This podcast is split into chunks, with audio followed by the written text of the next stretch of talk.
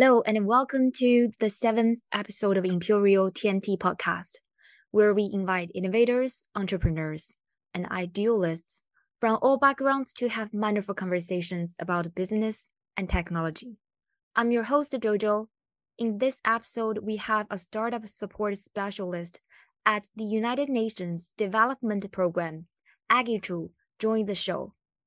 Aggie's work is focused on addressing the school to work transition skills gap and youth unemployment issues in the Asia Pacific region. She co created an entrepreneurship program with UNDP that equips social entrepreneurs from more than 20 countries with business skills, mentorships, network, and opportunities to increase their resilience and build sustainable enterprises. Aggie, thank you for joining the show. I'm super happy to have you here. Thanks, Jojo, for having me. A pleasure to be here. Before we kick off, could you introduce yourself and maybe share one of your fun facts with us? Sure. Um, hello, everyone. My name is Aggie. Uh, currently working as a startup support specialist uh, with the United Nations Development Program. Uh, I'm originally from China, uh, and my hometown is in the central part of the country. Uh, the city is called Xiaogan uh, which is short for 孝感动天. Uh, in English, it means the filial piety that moves God. Uh, so actually, fire, uh, filial piety is a virtue of showing love, respect, and support for one's parents, elders, and ancestors.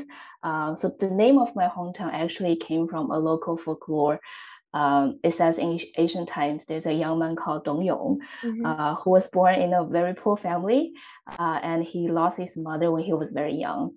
So he stick to his dad and help him during difficult times. Uh, and when his father died, uh, he couldn't afford the funeral expenses. Uh, so eventually he decided to sell himself as a slave in order to bury his dad. Uh, so there's a bit exaggeration there, but it says a lot about you know part of the Chinese culture. Um, offering services to parents and elderly is considered as a great virtue. Um, so there's a big story uh, out there. And then uh, back to me throughout my career, uh, all of my work pretty much involves with a lot of engagement with kids and young people. Uh, so before joining UNDP, I had a bit short experience in both private and public education sector, uh, much within the traditional education system. Um, then I moved to NGOs, international organization, more looking at you know youth skills building and innovation that's happening outside of the school system. And unexpectedly, it brought me to the entrepreneurship space. Uh, but along the way, something that has been always very clear to me is that um, I deeply care about people having decent lives so they don't have barriers to access to opportunities and realize their full potential. So that's something like a North Star, which guides everything I do, both professionally and personally.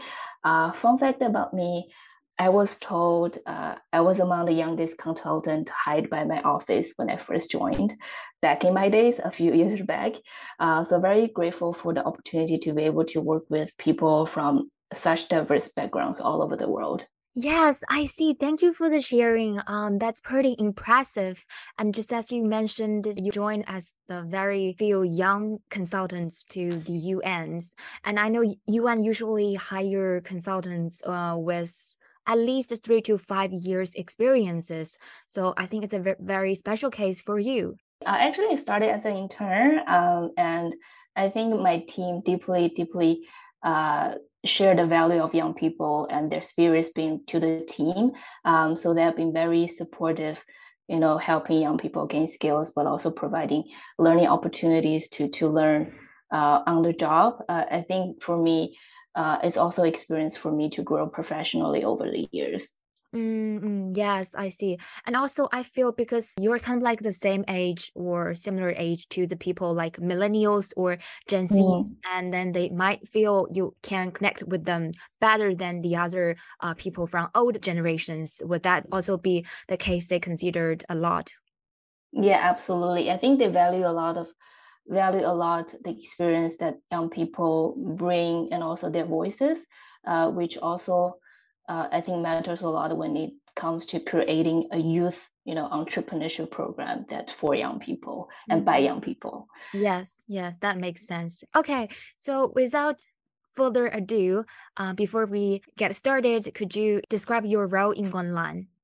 Sure. Uh, so within with UNDP, we have a regional project on youth leadership, social innovation, and entrepreneurship. Uh, it's called Youth Collab. Uh, it's a project co-led by UNDP and Citi Foundation. So under the Youth Collab project, we have a portfolio of various engagement programs that aims to economically empower young people. Uh, so for my role is to create business support activities to increase the lifespan of early stage ventures that help accelerate the achievement of UN's sustainable development goals. Yes, got it. I can't wait to hear more of your stories. So so let's get started. I know you were actively engaged with different kinds of projects and sometimes you were totally swamped with work. What is that typical working day as the start of a support specialist? Um, I work both with UN colleagues and young founders from the Asia Pacific region. Um, I feel very lucky to be in this role where I have the opportunity to interact with and learn from young founders directly. Uh, so for a typical working day, uh, part of my time goes to the implementation of a regional incubation program, which we will talk more about it later, um, to make sure the program is delivered on a daily basis. Uh, then part of my time um, also goes to communicate with young founders or uh, respond to their request. Uh, so usually in the morning, I enjoy some quiet time doing some focus work or replying emails. Uh, and in afternoon there will be more teamwork like attending meetings and coordinating tasks with colleagues. Mm, interesting. Yeah so i guess you're fully packed each day right? And when you offer support and resources to these young people who are usually finding difficult to access i believe you will get a lot of inspirations from them as well. Yeah, so I would like to know what's your favorite part about working as a startup support specialist? Uh, could you share one of your most exciting projects with us? Can I say two parts? I know you asked about the favorite part. Uh, uh, I think two things that really stands out to me. Uh, one is the opportunity to work with a very diverse groups of young founders across the region uh, it's like sitting on the treasure. That's how it feels like to me.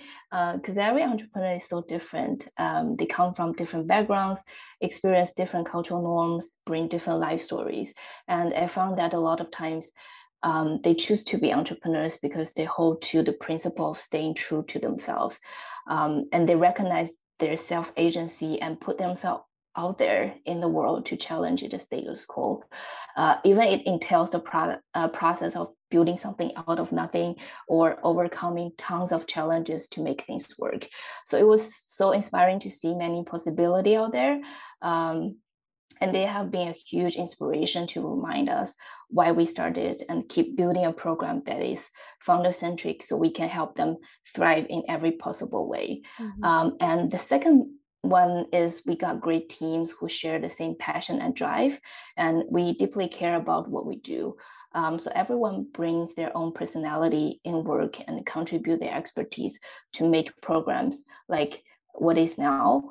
Um, and one of the most exciting project, um, like I previously mentioned, uh, I'm currently running a regional incubation platform called Springboard Program uh, under the Youth Collab uh, project. Uh, the, the, reason why we call Springboard Program because it's literally uh, act as a springboard for young founders to uh, obtain uh, resources after the program. Um, so uh, for the Springboard program, we aim to accelerate the growth of impact business that address at least one of the UN's Sustainable Development Goals.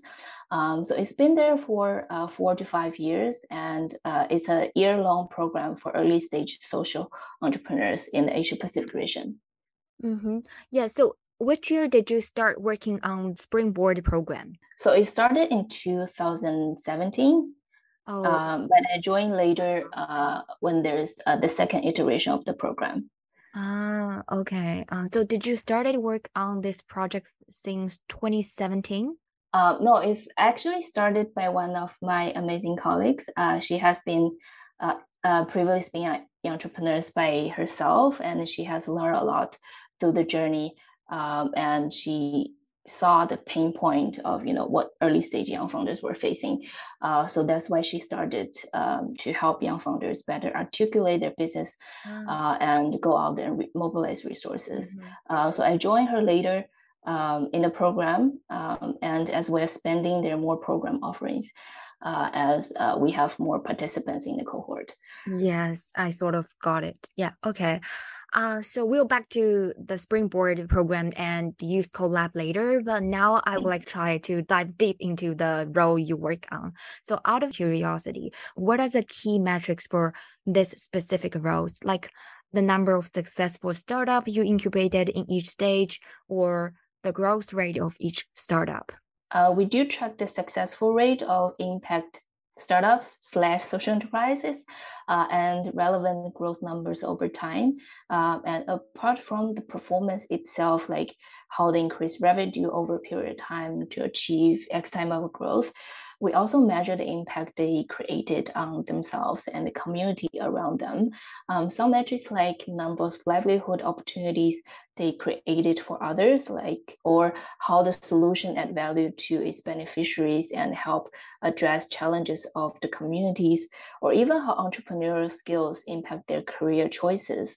Um, so as a youth project, we we also have a resilience building angle, uh, meaning that we're also looking at how to help young entrepreneurs building uh, build business skills and cultivate entrepreneurial mindset in the long term so they can better understand future risks and opportunities think more creatively to bring solutions and uh, cultivating resilience within some themselves to uh, thrive in the fast changing world mm-hmm. uh, so we're thinking how to build a uh, innovative infrastructure in the incubation program to help young founders accelerate their learning process.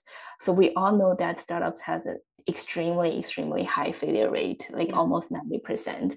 And many, many of them fail for very different reasons. So there's no magic formula on how to build a successful company and not every entrepreneur can build the next unicorn uh, and some of them actually choose to stay small and create meaningful impact in the communities, especially in the entrepreneur, social entrepreneurship space, which a lot of patient capital is re, is needed to, to build long-lasting positive impact through a sustainable business model. So at the end of the day, it all goes back to the founder themselves, like how mm-hmm. they define success, uh, whether they have the skills, resources, and network together. Mm-hmm. I see. It seems you are helping them both physically and psychologically. That's mm-hmm. very interesting to hear. And as you mentioned earlier, part of your time goes to communicate with young founders or respond to mm-hmm. their requests. So, does that mean you also work with youth from underrepresented groups in the incubation program? And is that a common case in your work? And then, did you come across any difficulties? Yes. Uh, as a UN agency, we pay a lot of attention to inclusivity and diversity. Uh, so UN's 2030 agenda for sustainable development actually sets out a vision for sustainable development goals um, grounded in three principles, which are human rights based approach, leave no one behind, gender equality, and women empowerment. Uh, so for all the programs that we run, we ensure we included youth from all backgrounds in the programs as beneficiaries, and also make sure there's a gender balance out there. Uh, so in our portfolio, we have social enterprises that create product or services for underrepresented groups, such as migrants, refugees, um, ethnic minorities, or people with a disability, or LGBTI groups. Um, and we do overcome challenges along the way. I think one is the language barrier for majority mm-hmm. countries in Asia Pacific.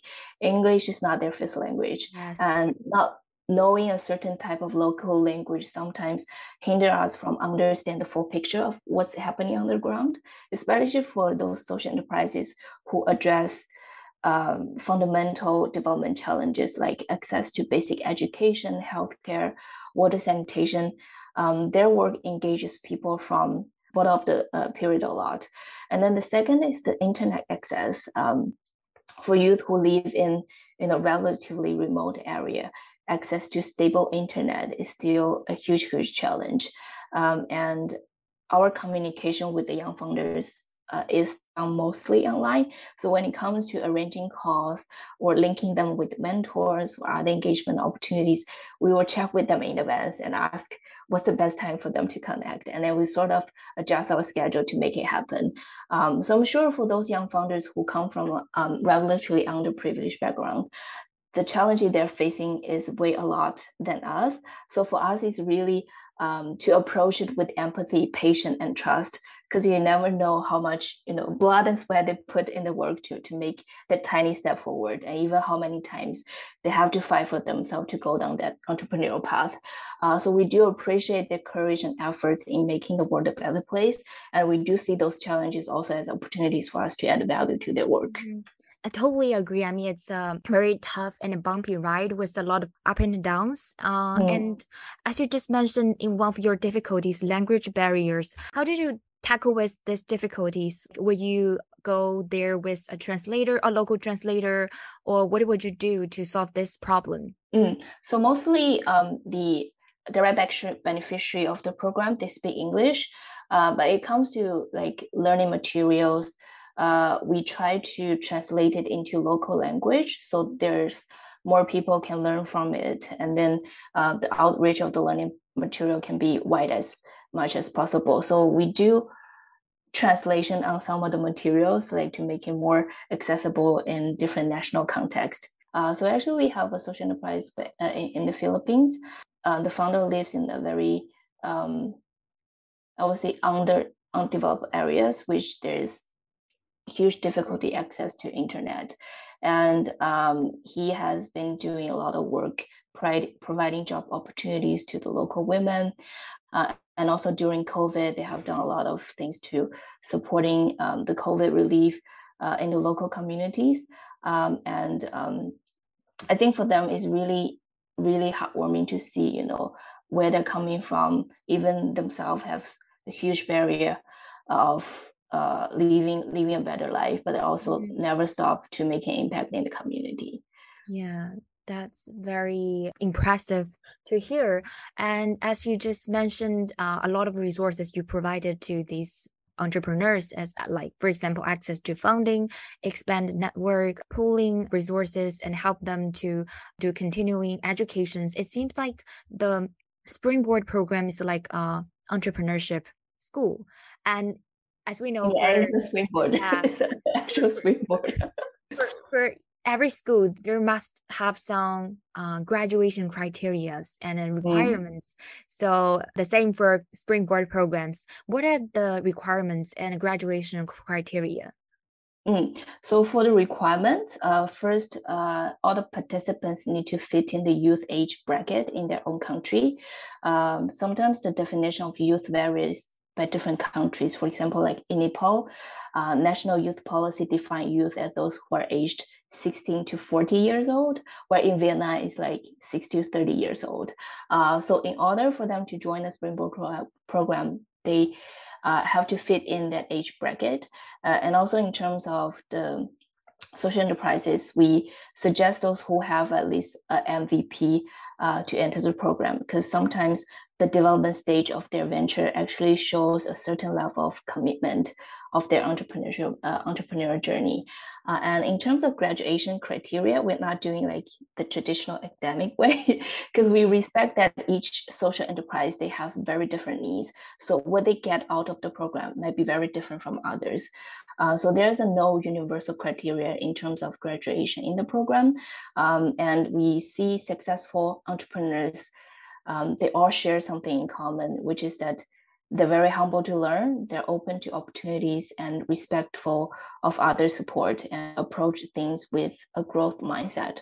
Um, so every interaction we have uh, with founders throughout the programs, even small things like if they're responding to emails or how they react to new opportunities, actually says a lot about their attitude, which we think is quite essential to everything they do to build a successful company. And the more communicative they are, the more we get to know about the progress, and then the more tailored support we can offer to them. Um, so it's more like the more information you share with us, the more engagement, the more support we can provide to you. So it's a never ending journey. And also, our expectation for young founders is that graduation is not their end goal.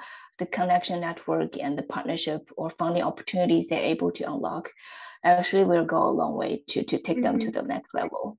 Yes, I see. It's like a lifelong learning process. Yeah. Uh, okay. Uh, just as you mentioned, there are some ongoing traction metrics. What you value a lot is their interpersonal assessments like entrepreneur coachability, uh, to incubator guidelines, like if they attend the mandatory meetings.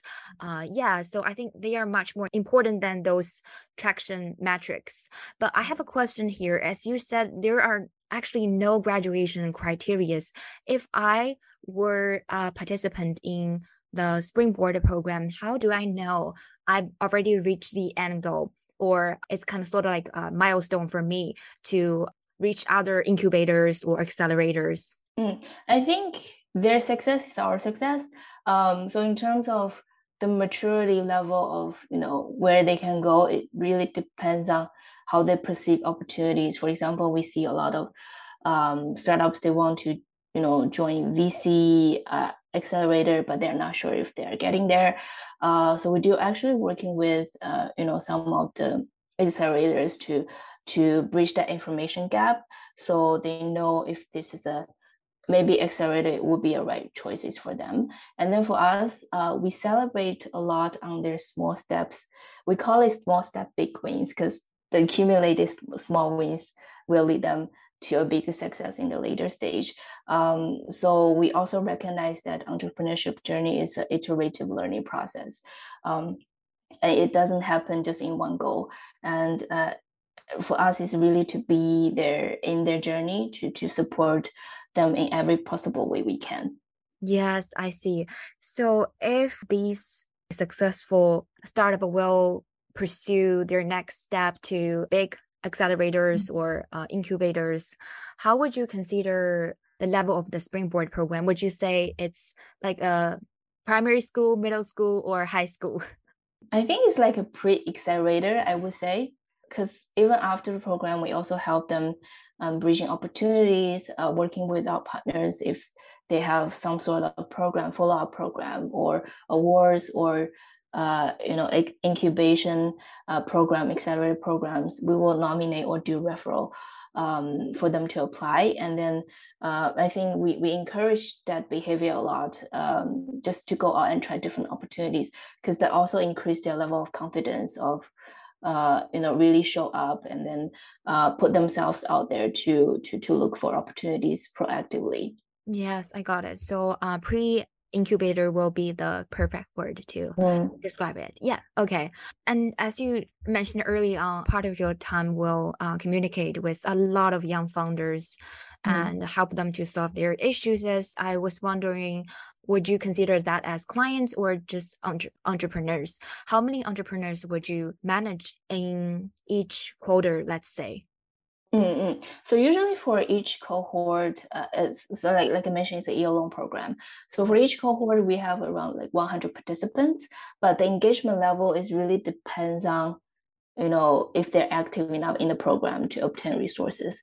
So I think there are different funnels. Like in the beginning, there are 100 participants in the program, but uh, as time goes by, we we we do see if they value um, what we're offering or do they find anything uh, helpful in the program um, or if they're proactively asking for help. So at the end of the day maybe after six months one year we kind of have a sort of relationship building process with the young founders already.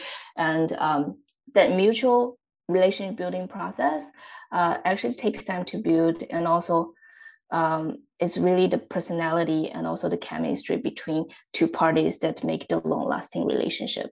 And um, I think for dedicated support, like one-on-one support, maybe among those 100 participants, at the end of the day, will be like 30, 30 of them actually uh, very dedicated, very you know every um, commitment to their journey uh, or cultivate this relationship with us. Um, and also I think we have a wide range of startups in the portfolio. Um, mm-hmm. So what we're offering might not be like sometimes might not be useful as those who are in a different stage. Uh, so I think it's really for them to pick and choose what really best uh, works for them. Uh, even sometimes, like some teams, they don't need much support from us, but they they've done really well. Yeah, as you said, it's like a mutual relationship. It depends on how much these startup want to engage with the startup specialist, and then you get to be able to see those, let's say, top A students from the cohort, and then bring them to the next levels. Yeah, I believe that's a huge responsibility. Mm. Okay, and then uh, how much ownership, if any, will the incubation program have in the startup? Mm, we don't take ownership of their business, uh, but we do take ownership to create a really uh, learning experience in the program. Uh, so the process of building relationship with young founders is more like a mutual learning experience, and uh, we support them achieve their goals where they take the full ownership in running their uh, initiative and making any strategic decisions.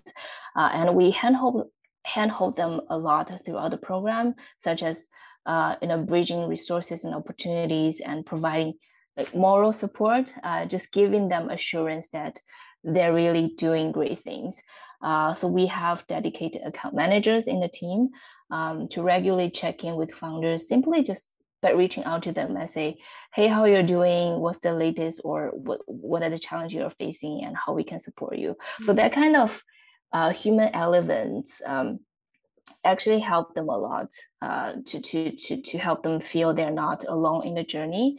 Um, and based on alumni's feedback, that experience of having someone standing by you, cheering for you, and offering help has hugely shifted their perspective in how they foresee future opportunities. So in that case, uh, we absolutely take for ownership of offering as much support as we can.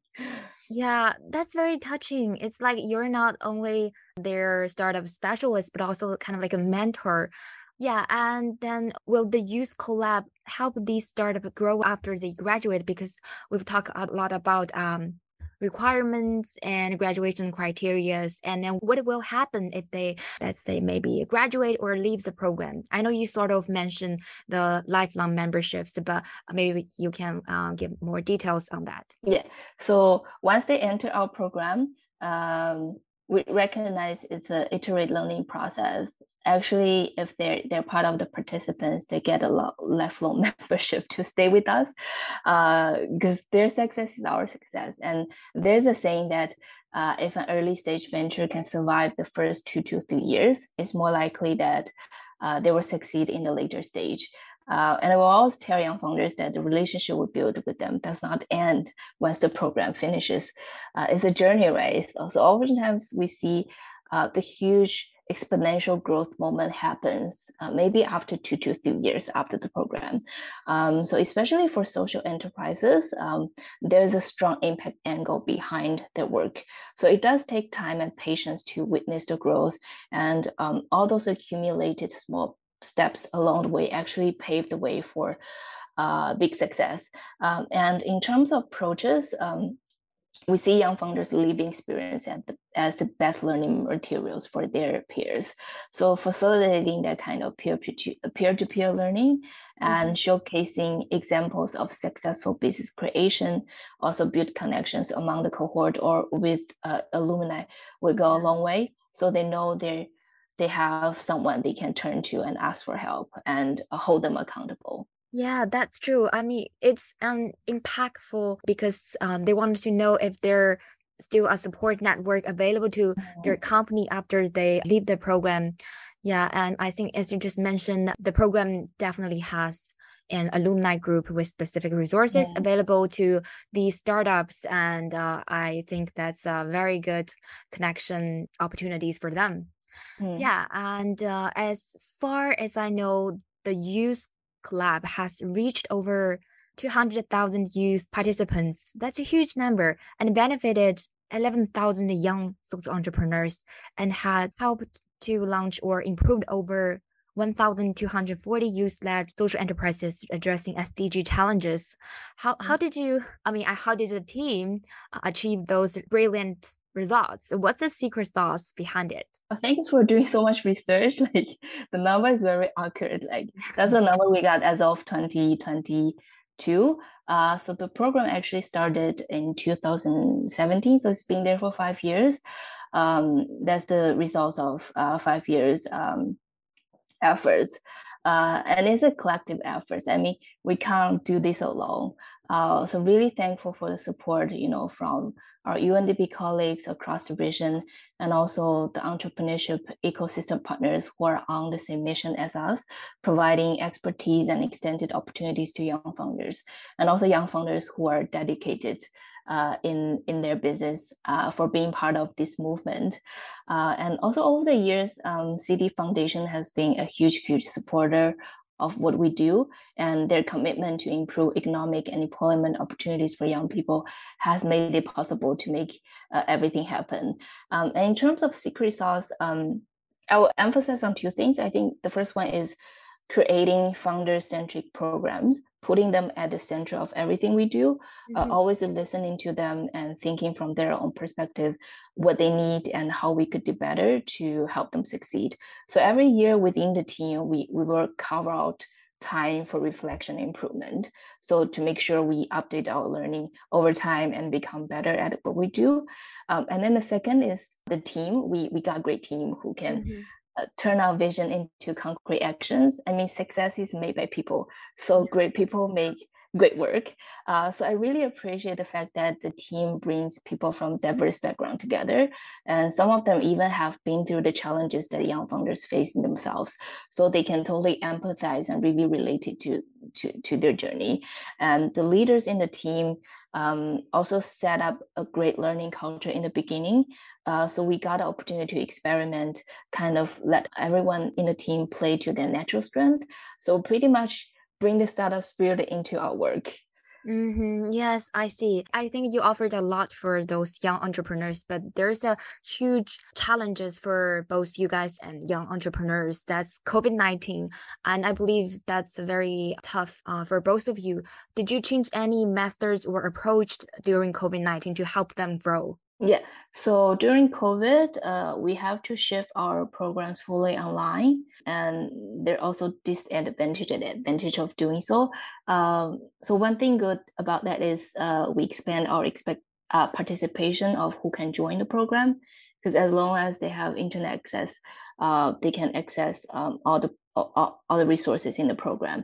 But also one thing we're struggling with is the engagement because we don't get chance to talk to people face to face, which I think that helps building the relationship a lot um, to build, you know, a more collaborative relationship over time. Uh, and um, what we did that tries to address that is we we individually reach out to some of the young founders to to check how they're doing during difficult times because uh, we saw some of the business they have to shut down because mm-hmm. um, they run out of money they don't have um, the supply chain was broken. Uh, so we we pay attention a lot to actually how they're feeling about it. Uh, and um, how their families are doing during COVID. Uh, I think we we we remind um, them a lot. Um, you know, do take care of themselves, uh, and I think that's also to be you know more personal income when it comes to working with the young founders. Um, they they receive a lot of encouragement from that process. Mm-hmm. Yeah, I believe so. After working with so many startups in Asia Pacific regions, when asked for any reflection for you, uh, what are the common features for of startups founded by young people in the Asia Pacific region? Because as we know, uh, the Asia Pacific region is a huge and diverse areas and is the growing center of global entrepreneurship and also with a lot of young people. Mm. Mm, yes, definitely. There's some original characteristics. Um, first, I think um, since the majority country in the Asia Pacific are developing countries, so there's still a lot of development challenges that needs to be addressed uh, such as poverty, unemployment, gender equality, access to basic healthcare, or natural disasters.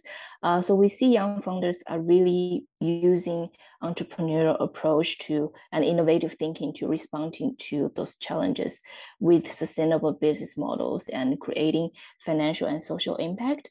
Um, and then the second is that youth in the Asia Pacific region are pretty much marked by strong family values. So they're more likely to give back and impact their families and communities through the work that they're doing. Uh, mm-hmm. Uh, and the problem they're addressing are deeply rooted in the characteristics of their communities. So you might see some solutions in the very beginning, they're not very scalable. Um, as the business develops over time, the business model gets fine-tuned and they gradually achieve a balance between you know effectively addressing the local problems um, but also being scalable to uh, other markets uh, so just to give you a quick example uh, we have a social enterprise uh, from indonesia called Komerce it came from the background that the urbanization rate from rural to urban in Indonesia is 50%. percent mm hmm uh, and uh, many young people stuck in the villages without skills that can help them actually get jobs. Uh, so, what they're doing is um, offering youth in uh, villages with digital skills training and connect them with online small business so they get opportunity to working online and gain income easily. Um, and uh, it's a very local problem um, and um, currently they're they're also scaling um, which grow very fast in the in the country as well. And then this, uh, the third is that we noticed that the growth trajectory of those social enterprises are slightly different from what's like in the West.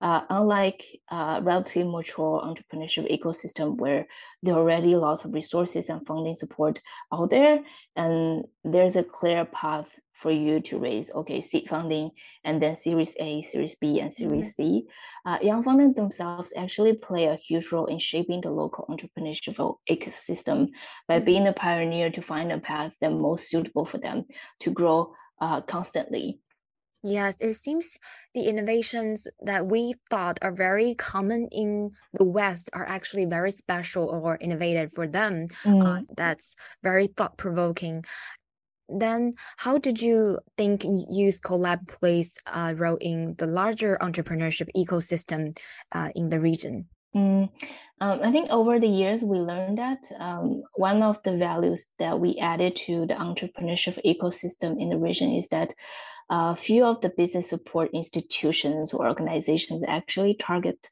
startups that are in a very very early stage because they think it's too risky to to pour investment uh, when they don't see there's a clear growth trajectory in their business model.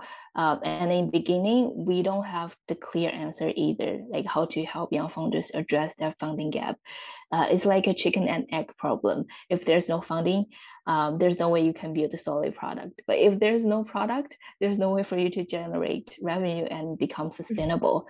Um, so we did a lot of work. Uh, we did a bit work on, you know, piloting different innovative financing solutions to get started in that process, um, and also what we're offering to young founders is really looking at the whole value chain um, beyond organizing a standalone hackathon or a business skills building program, um, how to take a more system systematic approach to help young founders thrive. So there are three levels intervention in uh, under the youth pro, uh, youth collab project. Uh, one is we look at the downstream level. We directly working with uh, young founders in the incubation program. And also in the midstream, we build a network of partners to leverage the support and resources they have mm-hmm. to support the entrepreneurs, bring more opportunities to them. And then up upstream is more on the UN context, focusing a lot of on policy change, uh, how we can work with government to providing a more enabling environment uh, to increase the ease of doing business in respective countries.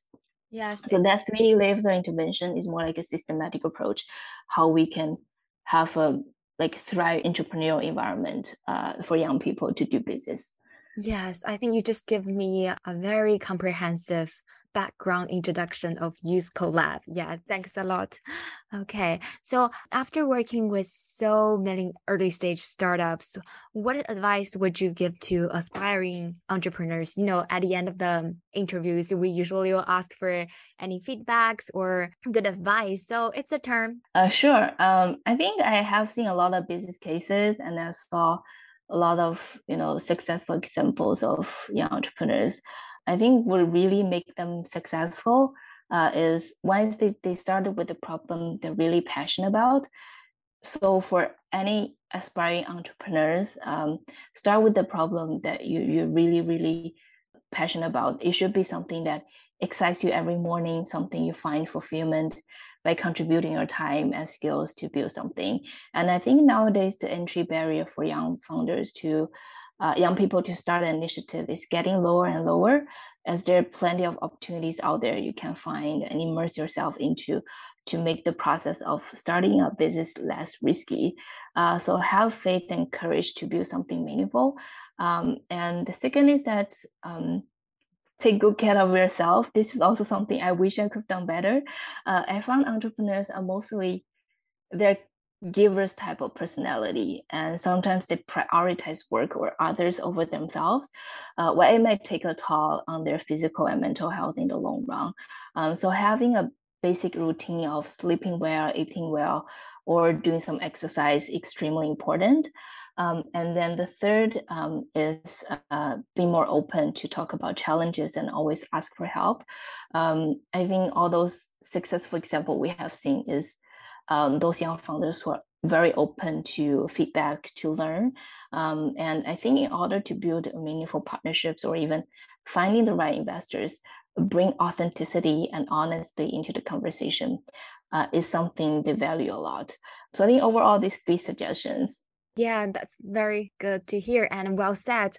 Uh, I really appreciate your advice for listeners who are listening to shows. And as we reach the end of the podcast, there's always a lot of thank you words I would like to give Aggie. And as you mentioned a lot about the spring program that attracts the best talents, you sort of helping them achieve their mini goals with fewer barriers. I want to thank Aggie for joining us tonight and for sharing her ideas and challenges. Thank you very much. Thank you so much for having me. For listeners, thanks for listening to TNT podcast and indulging in some feel good insights for the mind. See you next time.